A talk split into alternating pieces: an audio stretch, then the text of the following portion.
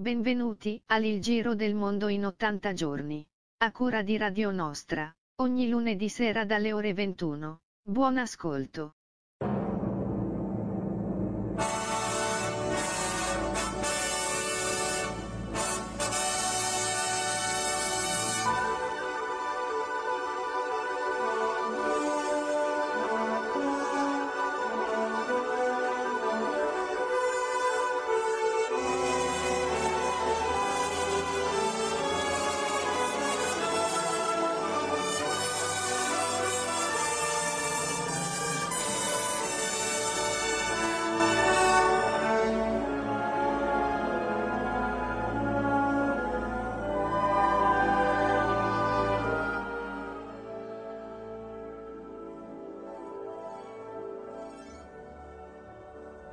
Buonasera a tutti, ma sta mongolfiera sta volando troppo alto, qualcosa succede?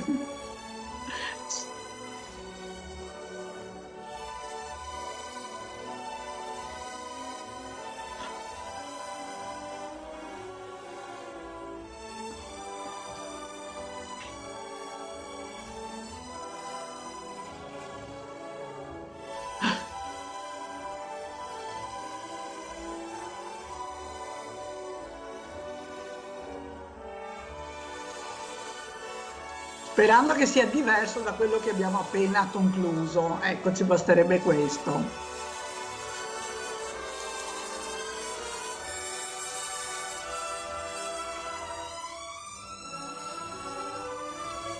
Il, il controllo qualità.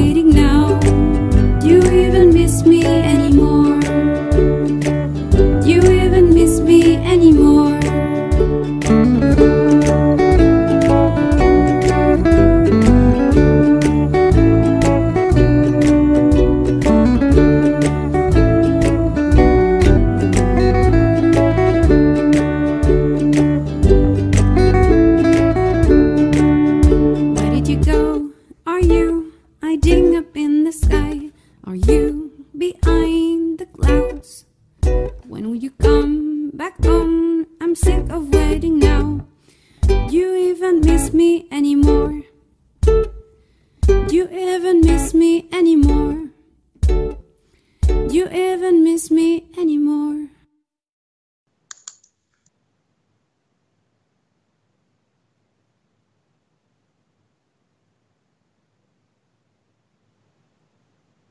in diretta rigorosamente. Bene.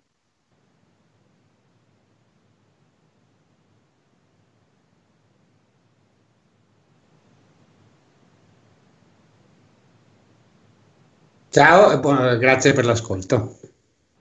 E grazie per essere con noi. Allora, con Federico volevamo capire un po' alcune cose sui rifiuti, perché eh, da un lato siamo invitati giustamente a eh, produrne meno e a riciclarli meglio, dall'altro arrivano sempre nuove cose che ci mettono un po' in difficoltà. Allora, innanzitutto avevamo voglia di capire meglio questa direttiva del ministro Costa sul eh, riciclo della carta e del cartone. Abbiamo capito anche dal titolo in inglese, End of Waste, che sarebbe l'idea no- che non diventa più un rifiuto che comunque va riciclato, eccetera, ma una risorsa. Questo per noi è rimasto molto misterioso. Sì, ehm, l'end of waste cosiddetto è una normativa in realtà europea, adesso è arrivata la carta, mi pare a settembre, eh, però in realtà già prima erano stati prodotti altri, sono praticamente dei decreti delle, delle, dei- per cui gli impianti che trattano determinati rifiuti, prima della carta pensiamo che erano arrivati per esempio i materiali assorbenti, nella raccolta dei rifiuti e nel riciclaggio dei rifiuti un problema spesso nel, nel secco dove le raccolte sono virtuose era rappresentato dai materiali assorbenti tipo pannolini per bambini o anche per persone anziane che hanno problemi. Invece eh, su quello è stato prodotto appunto per, mh, prima ancora della carta, anche se la carta aveva già una storia di riciclo più lunga, un regolamento specifico. Cosa significa? Che gli impianti che si prendono in carico questi materiali, i pannolini così come la carta, nel selezionarli nel- de- arrivano ad avere una qualità di selezione, suddividendo nel caso della carta anche tra carta e cartone, che poi hanno percorsi diversi e destini diversi anche di riciclo e di riutilizzo. Eh, appunto, seguendo le indicazioni di questo regolamento, permette che questi materiali qua, una volta finito la loro lavorazione, il loro trattamento, non siano più rifiuti e quindi non, abbiano, non siano più sottoposti ai vincoli anche di circolazione a cui sono sottoposti normalmente i rifiuti, ma possono andare normalmente consegnati appunto come un nuovo materiale agli impianti che poi ne faranno nuova carta o un nuovo cartone. Quindi è semplicemente un percorso che va a ottimizzare una, uh, delle politiche di riciclo e recupero già esistenti che adesso dà delle indicazioni più precise. Poi teniamo conto, mi è capitato di vederlo, insomma, che chi è interessato ad, ad acquistare partite importanti di carta da impianti che appunto la, la recupera va anche direttamente sul posto a vedere se l'impianto effettivamente lavora bene, perché naturalmente poi c'è anche un interesse che quindi vuol dire, io ho visto un cinese che col suo traduttore era in un impianto e prendeva dei campioni da queste balle di carta e poi faceva le sue valutazioni se effettivamente quell'impianto gli avrebbe dato il materiale adeguato. Ascolta, ma quindi dovremmo già eh, con la nostra raccolta casalinga differenziare carta e cartone? No. No, no, non siamo tenuti noi perché naturalmente eh, così anche le plastiche, le plastiche non è che tutte le plastiche vanno eh, riciclate insieme contemporaneamente. Noi, a noi viene chiesto di fare una raccolta, diciamo, macro, per macro categorie, poi ci sono degli impianti a cui vengono destinati questi rifiuti che si occupano di fare una suddivisione con tecnologie diverse, a volte anche molto manuale nell'ambito della, eh, però anche con lettori ottici e altri, altri meccanismi, selezionano poi le diverse plastiche, i diversi carta o cartone, anche la carta in genere viene differenziata tra carta bianca e carta colorata, insomma ci sono varie suddivisioni dei materiali in modo che abbiano il miglior destino possibile poi nella fase di riciclo. Quindi comunque questa direttiva riguarda quindi più le aziende che lavorano le- la carta e il cartone che non eh, il singolo, diciamo, cittadino, no? La Cioè per ricaduta il singolo cittadino, cittadino ah, non c'è, nel senso a meno che una di queste direttive non richieda che appunto ne, questi materiali poi debbano raggiungere un certo livello di qualità, per cui potrebbe essere che magari eh, si determina la necessità di separare, per esempio nel vetro in alcune città lo fanno, forse più europee che italiane, per esempio separano il vetro colorato dal vetro bianco, viene chiesto già ai cittadini di farlo, perché poi probabilmente nella filiera di recupero sarebbe più complicato, visto che il vetro poi si frantuma anche solo nella fase di raccolta e trasporto, avere materiali eh, divisi adeguatamente. Sì, no, qui in effetti non l'ho mai vista questa differenziazione. Addirittura in tantissimi posti vetro va con plastica e lattine, in altri posti invece va quindi, Quello dipende sempre da quella che è l'infrastruttura, diciamo, di impiantistica che c'è nel territorio e quindi da come conviene ai rifiuti organizzare la raccolta per poi garantirsi una migliore sbocco, un miglior sbocco alle proprie, ai propri materiali. Certo. Spesso, diciamo che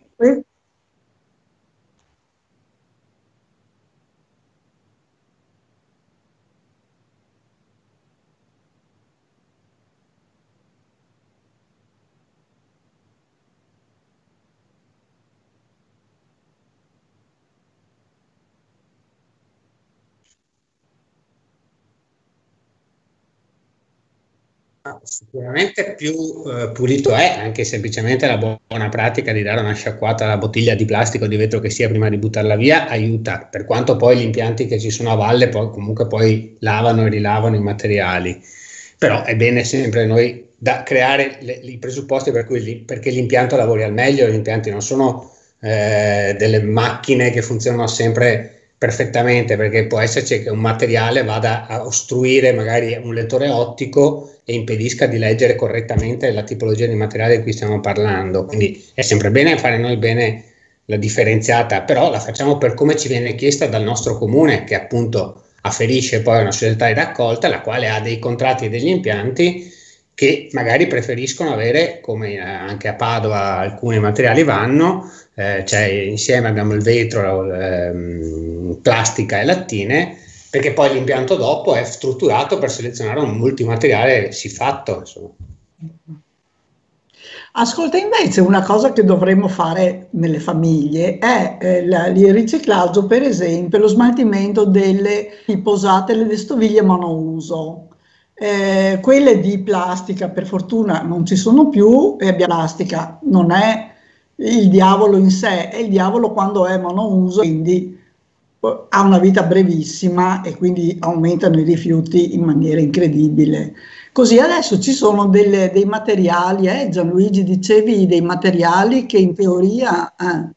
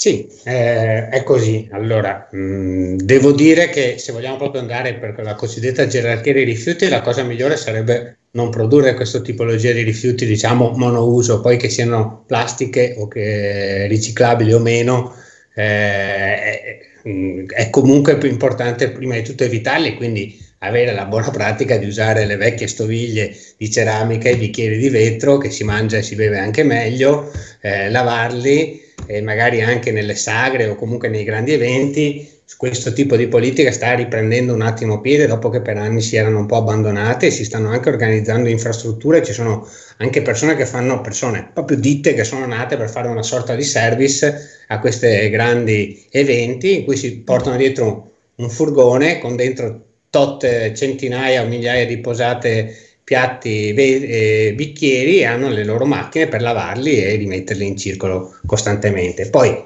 chiaro che tra una plastica che è anche di scarso valore, sarebbe difficile anche selezionare, che quindi finisce in un grande calderone che dà origine poi a nuovi materiali però di scarso valore, è comunque meglio il Matter B, cosiddetto comunque i materiali che, sono, che devono avere la definizione per essere diciamo eh, più sostenibili, che siano biodegradabili e compostabili, cosiddetti. Matter B è uno di questi. È vero che però effettivamente se questi impianti che sono nati per trattare sostanzialmente quello che è l'umido domestico per come lo conosciamo, quindi una, una cosa più poltigliosa per capirci, mescolati di solito a delle ramaglie a verde, a delle potature che serve per creare la struttura.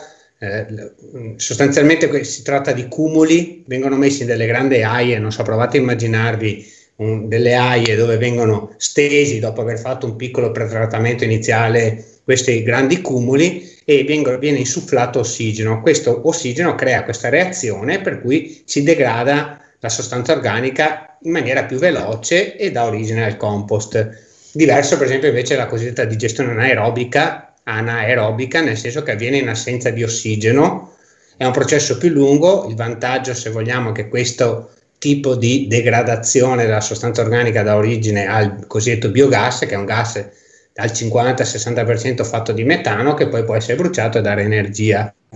Adesso si usa spesso fare prima una una degradazione anaerobica e poi quella aerobica a valle su ciò che resta di questa poltiglia per poi avere del compost.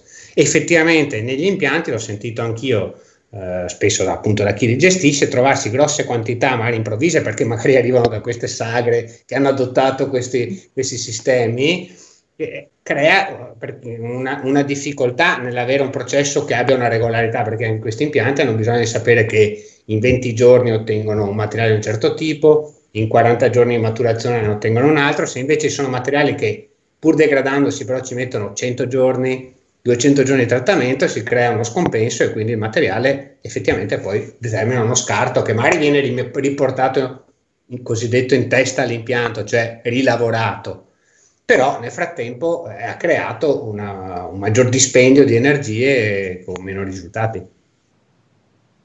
Quindi alla fine la soluzione più semplice e più pulita e anche più economica perché una cosa che dobbiamo ricordarci è che più questi processi sono complicati o rallentati dal fatto che appunto dividiamo male i rifiuti eccetera, più aumentano i costi anche per i cittadini, quindi avere, no?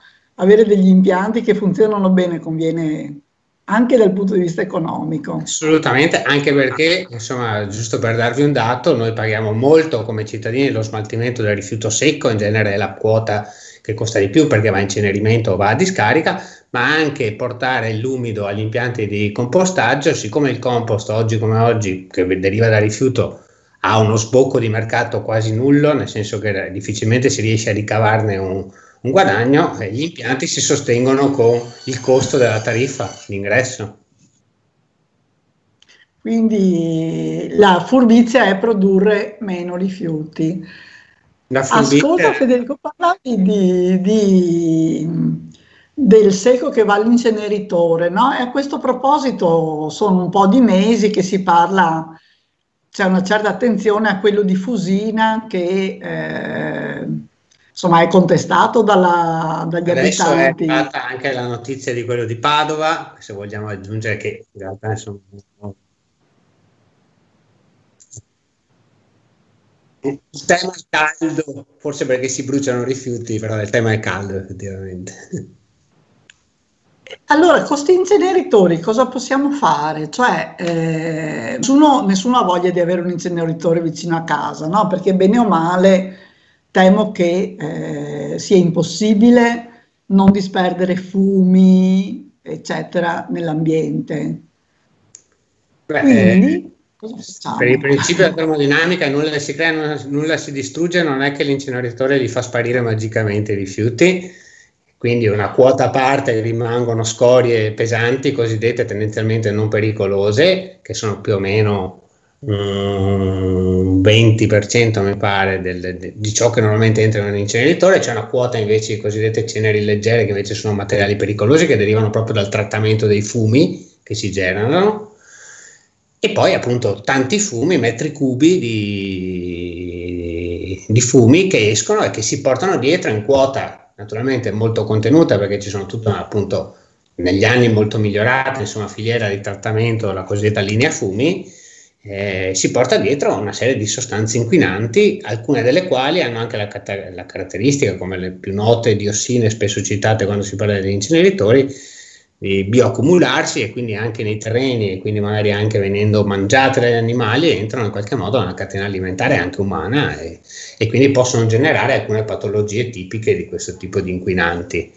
Quindi sicuramente l'incenerimento eh, non può essere visto come la panacea di tutti i mali, è una, una, tecnologia che ha una sua dignità, ma deve essere, secondo me, eh, presente quando c'è un'idea chiara da parte di chi pianifica la gestione dei rifiuti che l'obiettivo deve essere tendere sempre di più, prima di tutto a prevenire, come si diceva prima, cioè adesso anche le normative europee vietano le plastiche, vieteranno completamente le plastiche monouso, parlo di quelle non riciclabili e non compostabili, cioè non, non biodegradabili e non compostabili.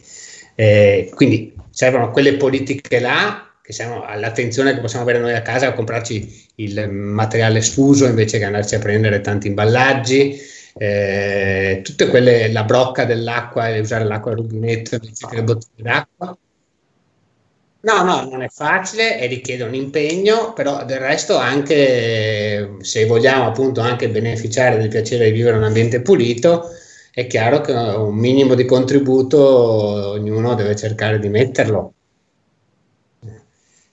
E appunto quello che non riusciamo a prevenire deve essere quanto più possibile riciclato e riutilizzato e probabilmente sarebbe bene che studiassimo con più attenzione ciò che, si, ciò che finisce nel secco per cominciare a fare politiche di proprio eliminazione, nel senso di vietare il fatto che possano essere immessi in commercio materiali che poi effettivamente, a meno che non siano unici e necessari, che però se, eh, avrebbe senso che noi facessimo delle politiche di prevenzione anche proprio generale. Quel materiale là per noi vediamo che nel secco ci va in eccesso, eh, dobbiamo fa- vietarlo e si utilizzeranno altre cose per avere lo stesso tipo di, di effetto, di risultato. Dopodiché qualcosa rimarrà, sì, eh, qua credo in Germania per esempio l'hanno fatto, fanno delle politiche proprio partecipative con i territori e decidono insieme in base al contesto, ok, abbiamo questo obiettivo, ci rimarrà comunque adesso questo e domani magari un po' meno, cosa facciamo per eliminare questo? Facciamo la discarica o facciamo l'incenerimento? E così almeno si mettono i cittadini nelle condizioni di fare una scelta più adeguata anche al proprio territorio, al proprio contesto. Ci sono territori che hanno ampie pianure libere, spopolate, magari con, con un angolo particolarmente favorevole anche da un punto di vista geologico per farsi una discarica, allora perché no? Se vista come la vedevano, lo vedono alcuni anche all'università come un deposito diciamo temporaneo, perché nulla vieta domani con nuove tecnologie di riesumare tutto e provare a eh, riutilizzare quei materiali, può avere un senso, così come l'incenerimento fatto con determinate attenzioni e con determinate dimensioni, perché poi appunto i fumi e gli inquinanti che si portano dietro sono, eh, gli inquinanti sono di più, più è la quantità di fumi che vengono emessi, quindi se io faccio taglie anche più contenute avrò meno ricadute in termini di emissioni sul territorio. Ma sai, questa cosa di coinvolgere i cittadini eh, nella scelta Secondo me è vincente anche da un punto di vista educativo, nel senso che eh, noi non ci pensiamo ai rifiuti, cioè lo facciamo in automatico, non ci chiediamo mai, quando siamo arrivati al bidone condominiale, è finita la storia per noi, non ci chiediamo mai questa roba no, che sto buttando, come viene trattata, con quali costi. E quando parliamo di ambiente pulito, parliamo di un ambiente sano, eh? non è che abbiamo il pallino del, cioè pulito nel senso che non ci fa ammalare con cose anche molto brutte. Quindi, Sì, eh, quindi mi piace questa idea di coinvolgere i cittadini Mm. perché forse per la prima volta molti di noi, mh, credo, si pongono Si problema, è vero, conto- io produco dei rifiuti Esatto. e poi Sì, devono sì. andare da qualche parte. Anche, anche perché eh, se, se- se c'è la partecipazione, a proprio appunto partecipe, il cittadino si sente coinvolto maggiormente a, a questa cosa e quindi il cittadino vuole avere la città pulita, non avere fumi, non avere mm, inquinamento e se glielo fai capire dà una mano grossa. Eh, sì, sono convinto anch'io. Questo purtroppo in Italia perché poi c'è una storia di contrapposizione netta tra diciamo, le due parti, tra chi propone un progetto e chi si oppone. Si fa poco. Eh, invece credo che possa essere appunto educativo e in alcune realtà ha funzionato. Appunto, avevo letto di alcuni studi. Era un libro che aveva scritto tra l'altro un sociologo veneto che credo lavori a Trieste che si chiama Giorgio Osti eh, che si chiama la- il coinvolgimento dei cittadini nella gestione dei rifiuti, lui faceva, riportava alcuni casi in cui dei territori, per esempio tedeschi con metodi diversi, in alcuni casi estraendo a sorte tra tutti i cittadini un panel di 20 persone che poi si confrontava con vari esperti naturalmente sulle diverse opzioni e alla fine arrivava a una scelta loro, loro non politici in questo caso, che poi si assumevano semplicemente il risultato di questo percorso, ma loro eh, ragionavano scevri da qualsiasi coinvolgimento o possibile conflitto di interessi e, e arrivavano a una conclusione che in qualche modo veniva più accettata dal territorio. Certo. L'altra questione, ma magari ne parliamo un'altra volta, è il coinvolgimento delle aziende, cioè i supermercati, perché basta guardare un qualunque banco del supermercato, trovi 100 grammi di formaggio con 300 grammi di polistirolo, pellicola, eccetera. Quindi, e lì il consumatore può fare relativamente poco, certamente può andare dal formaggiaio se ha tempo e possibilità di avere il formaggio che gli taglia, no, però eh, purtroppo la grande distribuzione forse andrebbe anche quella invitata. Assolutamente va coinvolta il tema del sovra, sovraimballaggio, come si dice, insomma, dell'eccesso di imballaggio è presente. Eh, alcune catene sono un po' più sensibili perché magari sono fatte anche in realtà più sociali e associative, eh, però insomma si può sicuramente fare molto su quell'ambito. Va bene. Va bene. Direi che abbiamo parlato abbastanza, non è mai abbastanza quando si parla di ambienti e di rifiuti, bisognerebbe parlarne di più, Eh, ma comunque ci ritorneremo. C'è anche il discorso ultimamente dei rifiuti nucleari, no? delle scorie nucleari, ma magari faremo un'altra puntatina su, su questo. E Torniamo a disturbarti, Federico. Volentieri. ci vedremo nuovamente. Va bene, intanto ti ringraziamo per questa Grazie a voi. Chi ci ha ascoltato, buon proseguimento. Grazie. A presto, grazie, ciao.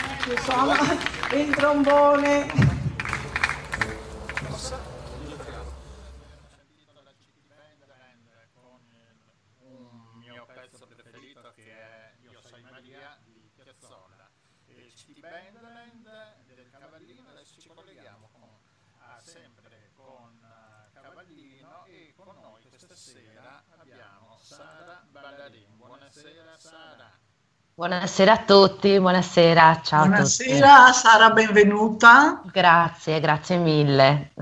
Allora, Grazie abbiamo chiamato invito. Sara perché si occupa di eh, turismo, si è laureata con una tesi in... Dillo tu, Ala, che così non dico pasticci. Mi sono laureata con una tesi in antropologia del turismo e ho mh, indagato la percezione degli abitanti di Cavallino Treporti riguardo appunto all'impatto del turismo dal punto di vista sociale, ambientale, economico.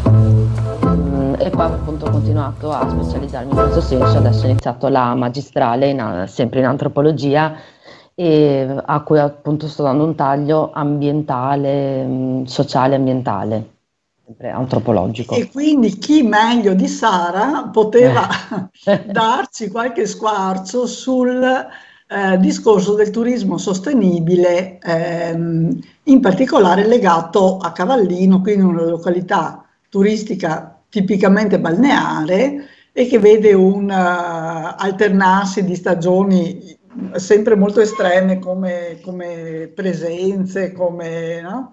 E Mm. quindi allora cominciamo dall'inizio, come si dice. Che cosa intendiamo quando parliamo di eh, turismo sostenibile? Beh, il turismo sostenibile innanzitutto è un turismo eh, responsabile, un turismo che eh, può essere ecolo- ecologicamente sopportabile a lungo termine, può generare dei benefici per la popolazione locale, mh, migliorando le condizioni di lavoro, coinvolgendo appunto la popolazione locale nelle decisioni da prendere e contribuisce appunto alla conservazione dei patrimoni culturali, naturali, offrendo ai turisti la possibilità di godere di esperienze più mh, ricche, più autentiche attraverso il contatto eh, con eh, la, la popolazione che appunto può condividere le conoscenze e gli aspetti culturali, sociali e ambientali. Quindi massimizza ehm, gli impatti positivi e minimizza gli impatti negativi da un punto di vista economico, ambientale e sociale o ancora meglio, cerca di eh, prevenire gli impatti negativi perché sappiamo bene cosa è successo in alcune località, anche vicine a noi. Abbiamo dei dati oggettivi che ci dovrebbero aiutare ad evitare gli errori del passato. Abbiamo visto cosa è successo nelle coste spagnole, vediamo eh, tutti i giorni Jesolo e mh, la, eh, la cementificazione cosa comporta, la- lo vediamo soprattutto nei periodi, nella- durante l'autunno, l'inverno, con le mareggiate, con quegli eventi climatici che venivano considerati eccezionali, ma che purtroppo mh, allo stato attuale di cambiamento climatico non possiamo più considerare eccezionali. Sappiamo bene cosa comporta una eh, massiccia cementificazione, porta dei danni Certo. che sono irreparabili, quindi dobbiamo ragionare in questi termini. E ascolta Sara, per una località di turismo balneare come è Cavallino, no? Dove le persone vengono d'estate, i turisti, Sì. che cosa significa eh, cercare di andare verso un turismo sostenibile? Quali potrebbero essere i mutamenti che danno un po' una svolta alla situazione attuale? Beh, innanzitutto, eh, considerando ehm, il periodo appunto in cui noi ci troviamo adesso di Covid, dovremmo mh, prendere un attimo di tempo per ragionare e ridefinire il turismo, valutando non più un breve medio periodo, ma un lungo periodo, nel senso eh, distribuendo la capacità di carico, il carico che abbiamo durante l'estate in tutte le altre stagioni e quindi andando a prendere delle nuove nicchie di turismo in modo da eh, garantire un'affluenza durante tutto l'anno, è in modo da appunto distribuire il carico. Ehm, perché appunto non, non- non possiamo più ragionare nei termini di eh, Covid, in termini di di quei numeri che ci avevano abituato dei numeri reali in termini di guadagni, in termini di, eh, di, di un impatto che non è per niente sostenibile. Mm, dobbiamo appunto capire le conseguenze che abbiamo avuto da, eh, da, da, da un punto di vista eh, ambientale, economico, sociale di una monocultura turistica eh, balneare e eh, offrire magari una nuova immagine di noi, un'immagine green, eh, distinguendoci in maniera chiara, visibile rispetto magari alle altre località dell'Alto Adriatico o eh, le altre località balneari in generale. Ascolta, l'obiezione più facile che viene in mente a uno dice, ma se io vengo a Cavallino perché c'è il sole, c'è il mare, faccio il bagno, cosa ci vengo a fare nei mesi invernali o autunnali o quando non fa ancora abbastanza caldo? Perché noi secondo me ragioniamo col nostro metro di misura, nel senso, allora innanzitutto a Cavallino possiamo offrire ben di più eh, del comparto spiaggia, nel senso abbiamo tutto il comparto laguna ehm, che potrebbe essere ben più valorizzato rispetto a quello che appunto eh, al momento è. Certo ci stiamo lavorando, c'è ancora molto da fare e si può fare molto di più.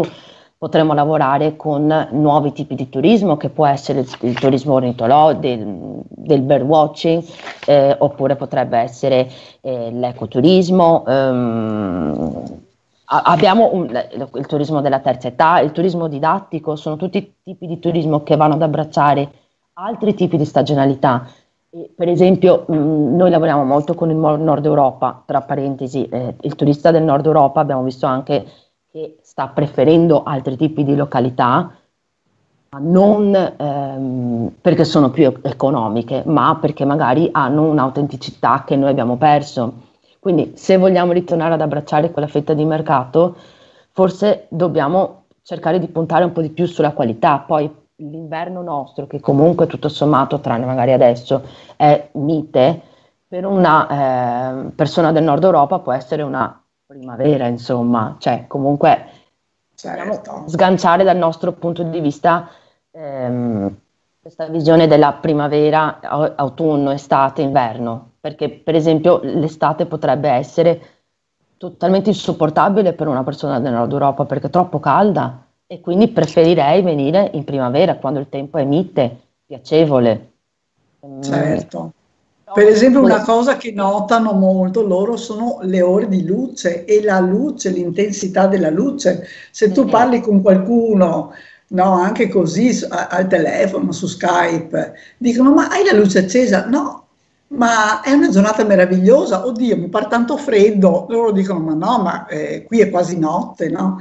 Quindi Sì. da questo punto di vista hai ragione, sì. Sì, dobbiamo appunto sganciarci dalla nostra visione e, e cercare appunto di vederla eh, in altre maniere, perché i numeri ci sono. Ci sono delle località che hanno puntato su questo tipo di turismo. È logico che non possiamo pretendere di arrivare ai 6 milioni di presenze inverno. No, no, non è più sosten- non li vogliamo neanche più da un certo punto di vista quei numeri estivi, perché non sono sostenibili. Cioè, dobbiamo un attimo valutare a che impatto ci ha portato l'overtourism, perché comunque di questo si tratta, e, e a che costi nel, nel lungo periodo. Comunque dal punto di vista anche consumo dell'acqua, del- del- dei rifiuti di cui avete appena parlato. Cioè, ci sono una m- molti molte cose da valutare quando comunque lavoriamo con dei numeri del genere. Quindi sì, fare un ragionamento d'ampio raggio eh, sarebbe, sarebbe auspicabile. E sai cosa mi chiedevo anche Sara mentre parlavi? Se quando parliamo di turismo sostenibile prendiamo anche in considerazione la relazione fra il turista e l'abitante, che eh, purtroppo mh, così, mi sembra che per il momento sia una questione completamente ignorata, Eh, nel sì, senso, no? Ah. sì, nel, nel nostro territorio al momento è praticamente nulla, cioè sono delle persone che passano, e anche perché appunto quando diventano numericamente così tanti sono- diventano una massa, cioè non, non c'è più un rapporto personale, mentre lavorando con un turismo sostenibile turismo più di nicchia, più piccolo, più... si potrebbero creare dei rapporti molto interessanti, cioè, e, e di conseguenza, nel senso, creandosi nuovi tipi di turismo, si possono creare nuovi tipi di economie e quindi nuovi tipi di rapporto, perché il turismo era, cioè, dovrebbe essere quello, dovrebbe essere relazione, contatto tra culture diverse, tra persone, dovrebbe essere scambio, conoscenza, e invece così diventa soltanto una maniera per, per guadagnare mm, soldi e un po' in Sì, sì, che per maniere. carità non è... Sì, sì, sì. Del territorio, delle risorse, cioè la maggior parte delle persone di, di Cavallino eh, non hanno idea di come fosse il territorio prima dell'avvento del turismo, cioè avevamo, cioè, posso soltanto immaginare la bellezza delle dune pre-turismo eh, e le ho viste nelle spiagge di, di un'isola del nord Europa, del- dell'Olanda, cioè era quello che avremmo potuto avere qua e che non abbiamo più. Quindi Certo.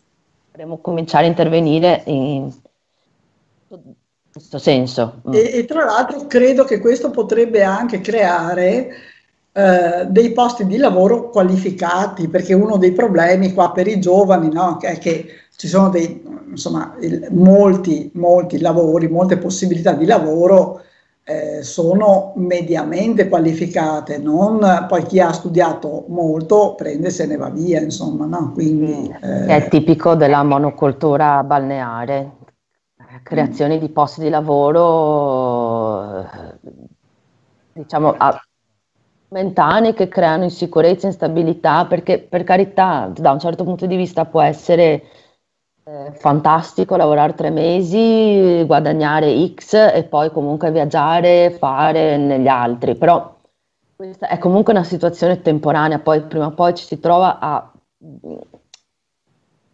a dover pagare i conti di questo- di questa flessibilità, nel senso poi quando si ha mh, magari una situazione più stabile, famiglia mutua, eccetera, eh, non è più così ideale lavorare solo tre mesi l'anno. E, e- e appunto poi comunque vanno ad intaccare, soprattutto poi per i giovani, eh, è una mala- manovalanza insomma a basso costo. eh, è una finta illusione di, di benessere e di eh, libertà, che poi in realtà non è nel lungo termine.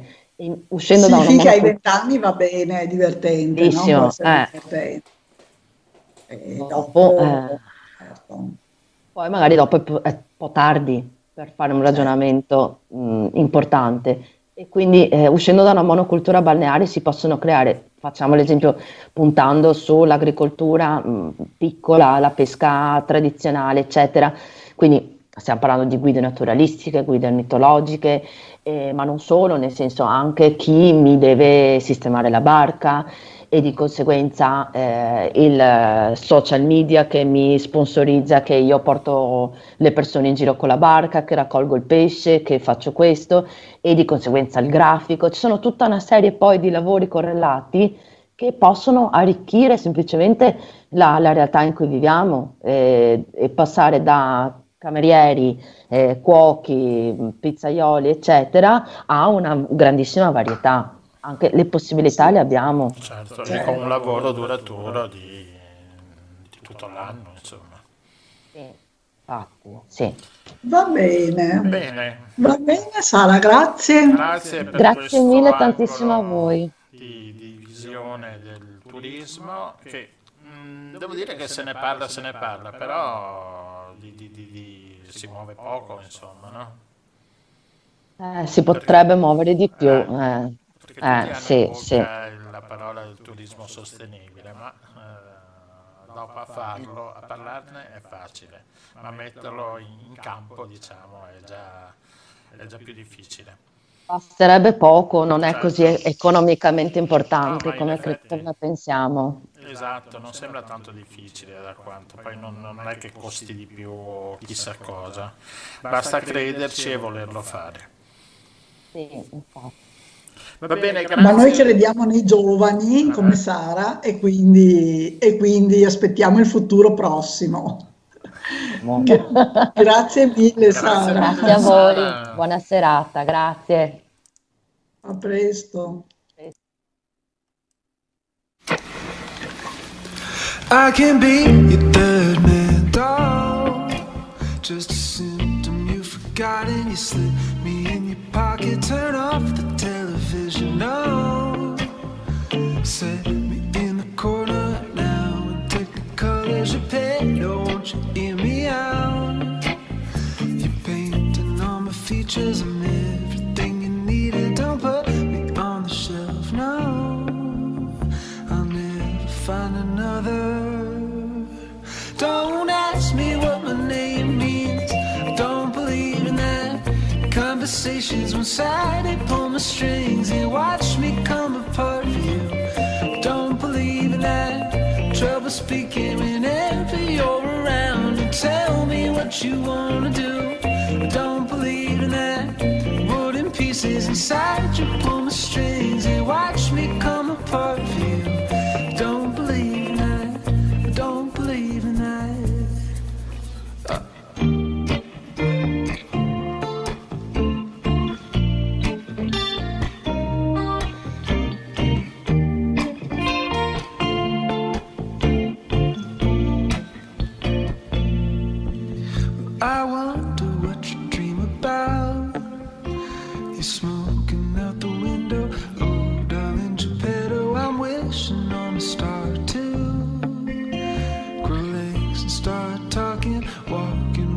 you. Cut off the strings and put me down. Tell me what I'm missing. Oh, I never listen to the crickets on my shoulder. Don't ask me what my name means. I don't believe in that. Conversations one sided, pull my strings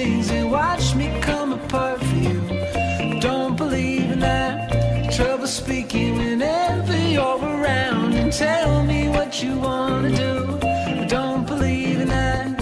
Wooden pieces inside your pull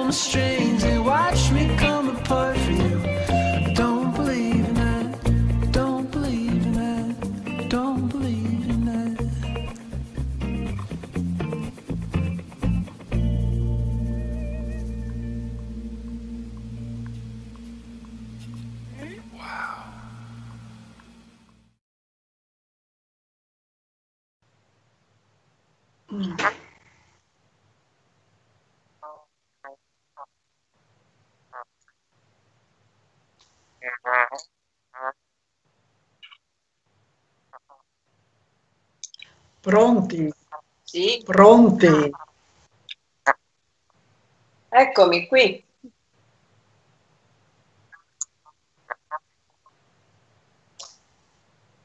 Eh, Buonasera a voi, buon anno. Ma no brand, però solo brand.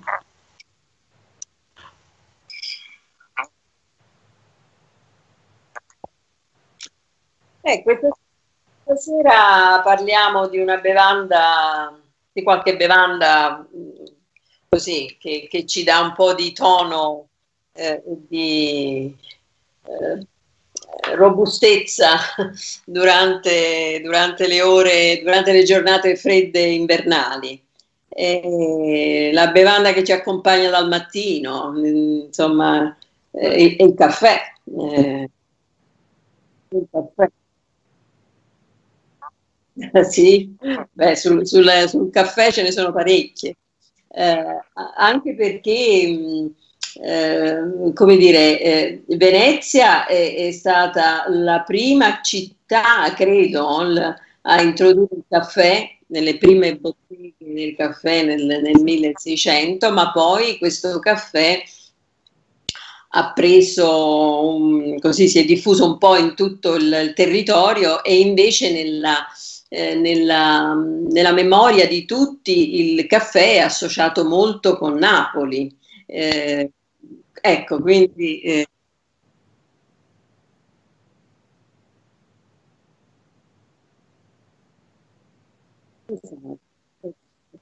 E, E l'altra cosa che mi viene di- da, da- da- da notare, è, che è un ricordo del- della mia infanzia anche, ehm, prima il caffè non si vendeva mm, così come lo, lo compriamo oggi, cioè macinato nelle scatole, ehm, sigillate, ehm, quindi con un aroma mm, un po' ehm, chiuso che poi facilmente ehm, evapora nel momento in cui apriamo la scatola sigillata. no?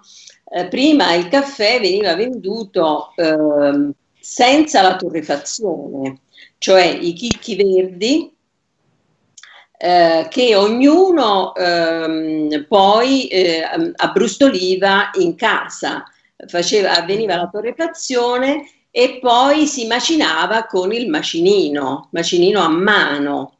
Cioè io, che non sono vecchissima, comunque ricordo questo eh, passaggio. Cioè mio padre che comprava questo caffè ancora non eh, tostato in un primo momento, poi veniva fatto a casa questa tostatura e poi veniva macinato. Poi il passaggio successivo è stato quello di comprare il caffè torrefatto. Infatti c'erano questi negozi di caffè che vendevano, si chiamava torrefazione. torrefazione, a Venezia ce n'erano un sacco, ce n'erano, no? Su ogni calle sentivi questo profumo della torrefazione. Esatto, e la torrefazione è un passaggio importante in- sulla, diciamo, sulla qualità dell'aroma del caffè, perché a seconda di quanto viene tostato, se più o meno, eh, insomma, incide sul- sull'aroma della bevanda che noi eh, poi consumiamo. Eh, e poi mh, negli anni passati eh, non si, usa- si usava appunto macinare il caffè un po' alla volta via via che veniva consumato. Cioè eh, siamo passati adesso a questi barattoli da eh, 200 grammi o un quarto che mh, sono mh, eh, così eh, nei, nei supermercati oppure le buste sigillate in modo da conservare l'aroma. È perché una delle caratteristiche importanti del caffè è sicuramente l'aroma. Quindi eh, quanto più fresca è la macinatura e quanto più è giusta la torrefazione, tanto più l'aroma è gradevole e, e piacevole. E poi mh, eh, ci sono, mh, adesso non, non voglio entrare eh, su un discorso proprio specialistico sulle qualità del caffè, perché sono più o meno eh, quattro qualità, quelle le più diffuse, cioè l'arabica, la robusta, la liberica e, e un'altra che si chiama excelsa. Ma insomma le più note sono queste, la, la miscela arabica. Ma la cosa che eh, differenzia un po' lo stile di preparazione del caffè eh, sono mh, l'uso di eh, macchine diverse per la preparazione del caffè, cioè ehm, la, la- la- la- l'antica sì, cioè l'espresso, quello che comunemente è conosciuto nel mondo come l'espresso è il caffè eh, fatto nei bar con la macchina, eh, diciamo che ehm, pigia il, il caffè, pressa il caffè e con lo- il, il vapore ad altissima temperatura ehm, produce questo caffè molto cremoso e anche spesso ma eh, uno degli, dei mezzi, eh, degli strumenti più antichi di preparazione del caffè è, è quello eh, per infusione, sia il caffè mh, diciamo turco che ha mh, uno, uno spessore, una qualità diversa da quella che noi usiamo bere ehm, in, in Europa, e sia per venire insomma nelle nostre case il caffè ehm, con la macchinetta napoletana oppure il caffè con la macchinetta moca, che sono due scuole di pensiero, perché con la, la- la napoletana è una, è una macchinetta, è una macchina da caffè eh, fatta di solito in alluminio, oppu- anticamente in rame, oppure in alluminio, e, e- è stata importata dalla, dalla Francia portata a Napoli e, eh, e usata e ancora adesso abbastanza diffusa nelle case. Che ha una, una tecnica di preparazione del caffè ehm, per infusione, ma ehm, eh, con il caffè che viene filtrato, cioè l'acqua bollente ehm, viene ehm, versata su questo filtro di caffè che ehm, eh, scendendo eh, produce un, uh, un liquido di caffè molto aromatico e meno cremoso della macchinetta espresso. La macchinetta Mocha invece è stata un'invenzione degli anni dei primi Novecento, del 1933, ed è un procedimento completamente inverso, cioè è l'acqua che salendo passa nel filtro e entra in questo imbuto e versa il caffè che ha uno spessore e anche un, un aroma mh, diverso. Eh, ora, eh, per poter apprezzare questi, questi diversi mh, aromi, diversi spessori del, del caffè, bisogna avere una passione per questa bevanda, perché in realtà eh, spesso viene consumata in piedi, velocemente, eh, è quasi eh, come un'introduzione solo di caffeina, punto e basta. Eh, non viene assaporato eh, come, come, magari il tè o, o la cioccolata, ma mh, nel, negli anni passati e anche in alcune case o in alcuni caffè eh, c'è la tradizione di gustare il caffè e di apprezzarne l'aroma anche a seconda delle diverse miscele di caffè, perché eh, i caffè migliori sono quelli che miscelano diverse, eh, diversi caffè di provenienza diversa e anche di torrefazioni diverse. Eh, quindi diciamo ehm, potrebbe sembrare un, una, una, bevanda, come dire, mh, mm, banale, nel, perché ormai è molto diffusa e adesso con le cialde che vengono utilizzate con le macchinette elettriche è diventata ancora più rapido, eh, cioè non si perde neanche, non si perdono neanche quei 10 minuti, 5-10 minuti per inserire la polvere di caffè nel filtro e aspettare pazientemente che poi l'acqua eh, salga e, e, produca il caffè. Quindi mm, diciamo ogni, ogni preparazione di bevanda necessita di un processo ehm, di, di, tempo eh, che è necessario eh, per, per poter poi gustare e assaporare meglio la bevanda perché il caffè che noi mettiamo nel filtro eh, deve essere un caffè anche macinato diversamente a seconda del tipo di macchinetta che noi usiamo. Quindi per la napoletana ci vuole una grana un po' più doppia, mentre per la moca ci vuole una, una grana un po' più sottile e per l'espresso del bar è ancora una, una macinatura ancora diversa. Eh, sicuramente le, le, cialde che oggi sono comunemente diffuse, molti di noi hanno anche queste macchinette in casa perché sembra una, un procedimento diciamo, più, più, rapido e anche più, più, vicino all'espresso del bar come sapore, in realtà mh, fa perdere un po' questa, questo rito, questo rituale del, della preparazione del caffè e anche questo apprezzamento degli aromi, profumi, eh, la, eh, valutare lo spessore, lo spessore della grana, il colore del, del, del caffè e tutte queste considerazioni che servono eh, non solo a bere una bevanda ma anche ad apprezzarne altre caratteristiche. E aggiungiamo che le cialde inquinano, quindi se evitiamo di produrre rifiuti inutilmente, oltre a quelli che dobbiamo produrre per forza, visto che abbiamo appena parlato di rifiuti, eh, ok. Certo, assolutamente. E, e, e mh, oltretutto questa, eh, questa, in, come dire, questo insistere sulla velocità della preparazione eh, fa perdere eh, decisamente eh, la, la, qualità eh, del, del, dell'aroma e del, ehm, come dire, de- della- dei, dei- dei tempi che dedichiamo anche a dei rituali semplici della nostra vita quotidiana.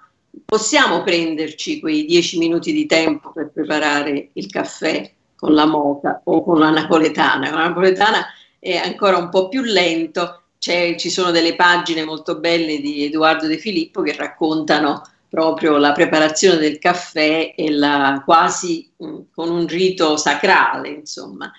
È un po' come, mh, se vogliamo fare un paragone con il tè, è come preparare il tè in bustina o eh, invece il, il tè ehm, eh, scelto eh, sue, con le sue, la sua qualità tempo del- della discesa dell'acqua che fa, eh, diciamo che filtra tutti i sapori e gli odori. E, ecco, il, il caffè eh, ha stessa, mh, le, diciamo, le stesse caratteristiche e la stessa qualità.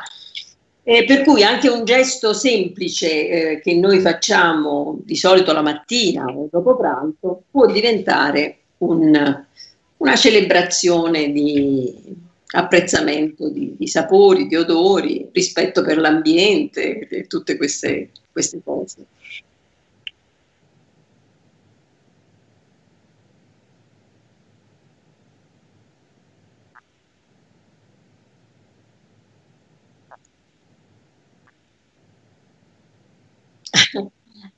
Beh, allora, questo credo che sia ehm, sicuramente il, il caffè senza zucchero ehm, ha, eh, ci permette di apprezzarne tutte le qualità ehm, aromatiche e organolettiche.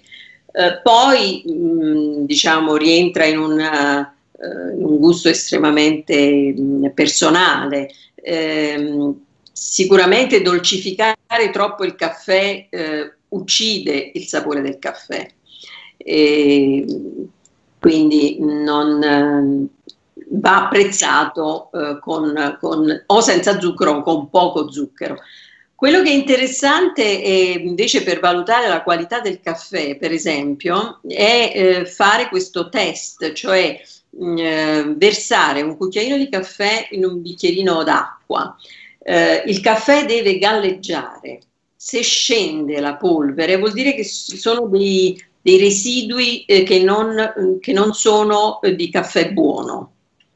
Ehm, e quindi significa che il prodotto è scadente. Questo ci permette, diciamo, di, di apprezzare di più. E poi l'altra considerazione è che il caffè con l'aggiunta di latte è quanto di più eh, difficile da digerire. Quindi il cappuccino, Specialmente se il latte alla schiuma, sì, certo, un disastro. Quindi il cappuccino che è così famoso, insomma, anche nel, nel mondo, è come una bevanda, eh, diciamo, pre- così, presa facilmente, eh, spesso eh, un- risulta molto eh, difficile da digerire.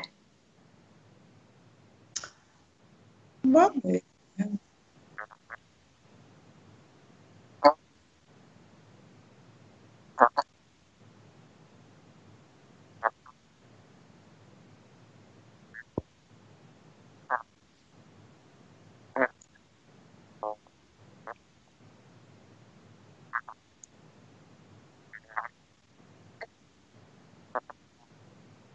Bene. E, e allora ci, ci risentiremo qua- appena sarà possibile e con, con altre, altre idee, con altre bevande, con altri cibi. Grazie, ci risentiremo anche avanti. Ok, ciao. grazie mille. Ciao.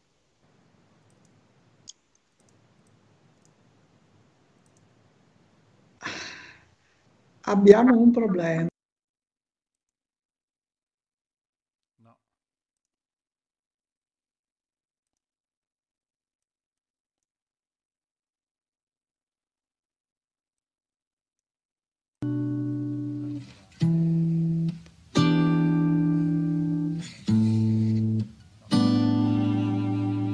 I can't explain it. It's just a feeling that only you can give. Sometimes I ain't real with you. You've got your issues, but we keep making it work. After it all, everything that we've been through, you know it's. So it's gonna always be you. We've risked it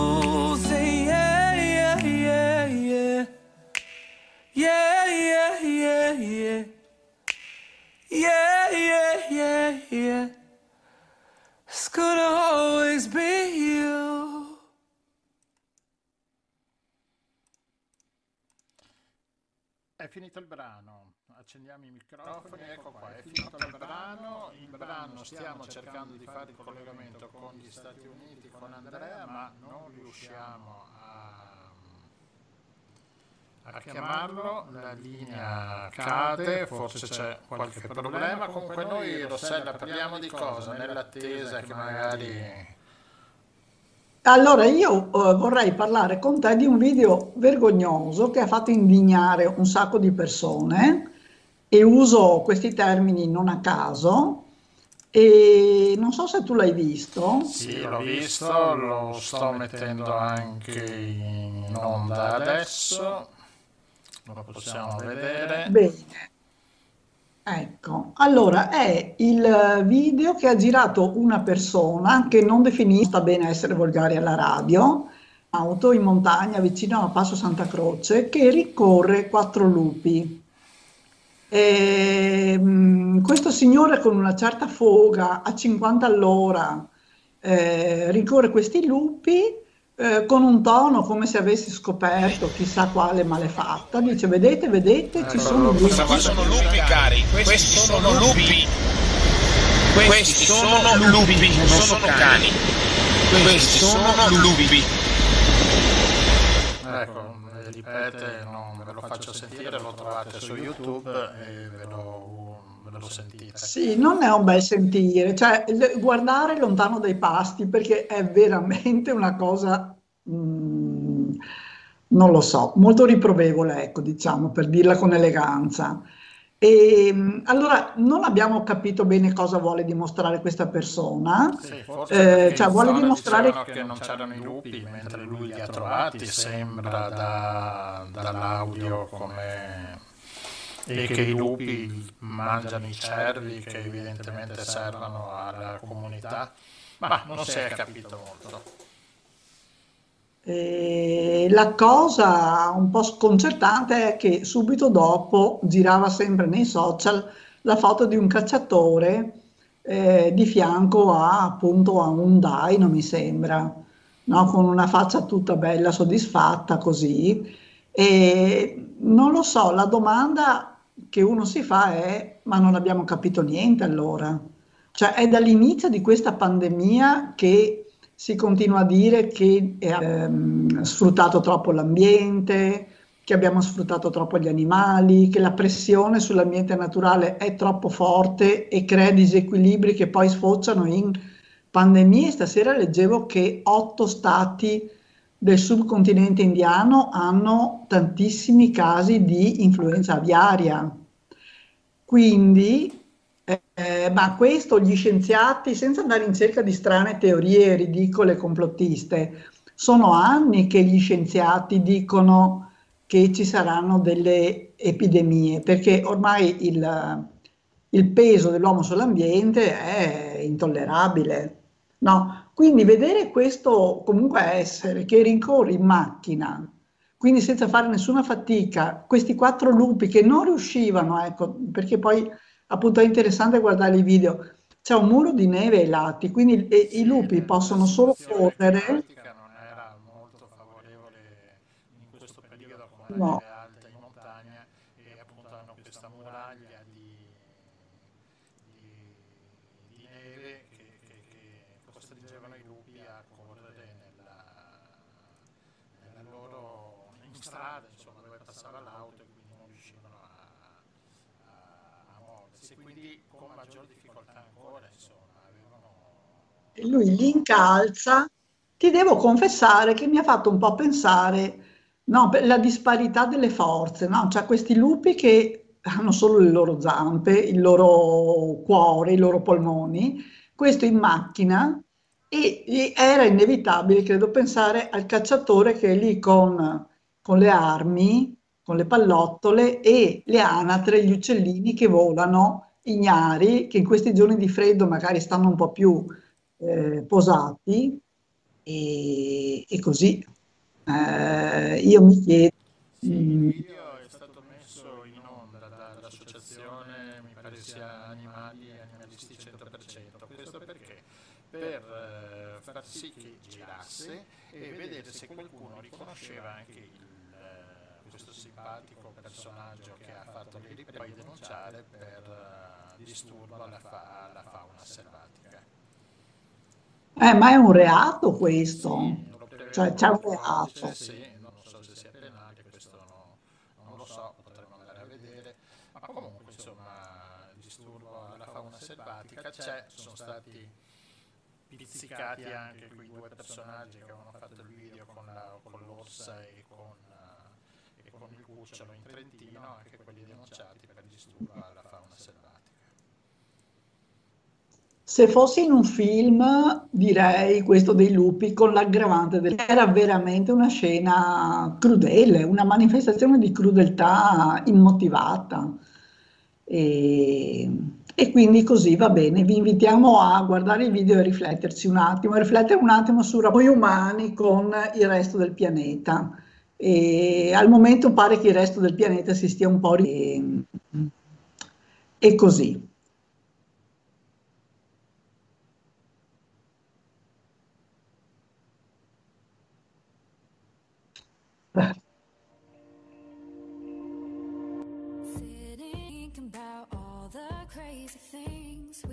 Love to do. Just me and you. Can't help but smile laugh a bit, cause I know you're my perfect fit, even though we're pretty opposite. But you're the apple of my eye, the reason there are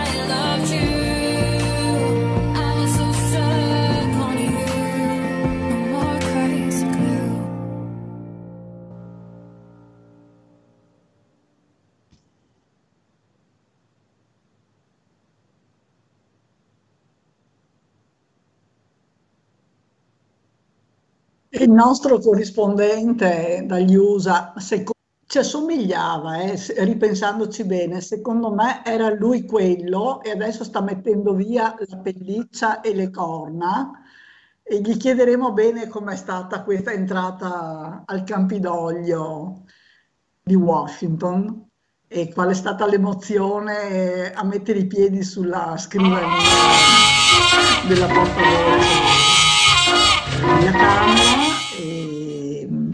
No, una delle cose divertenti a margine, una delle poche cose divertenti è quando sono entrati questi rivoltosi che si guardavano intorno come se fossero al museo e si sono fatti le foto, contando di selfie stick lì, si sono fatti le foto con le opere d'arte. E facevano, avrebbero potuto fare tenerezza se non, insomma, se non fosse stato molto inquietante tutta la visione, ecco, perché e poi adesso stanno uscendo voci sul fatto che comunque, per esempio, una deputata repubblicana pare che abbia aperto le porte posteriori una che va sempre in aula con la rivoltella, pronta per ogni evenienza. E, e poi vabbè il video l'abbiamo visto tutti con i poliziotti che aprivano delle transenne, e quindi insomma delle cose poco, poco rassicuranti, diciamo pure. Ecco. Ma ce lo faremo raccontare bene un po' da Andrea.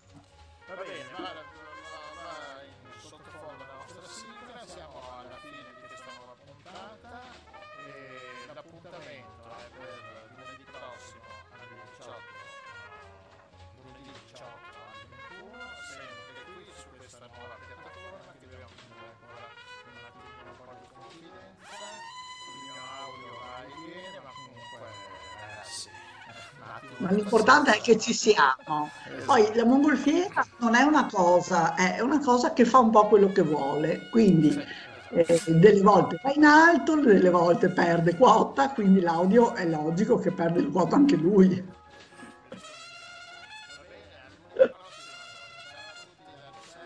Grazie a tutti e da Gianluigi.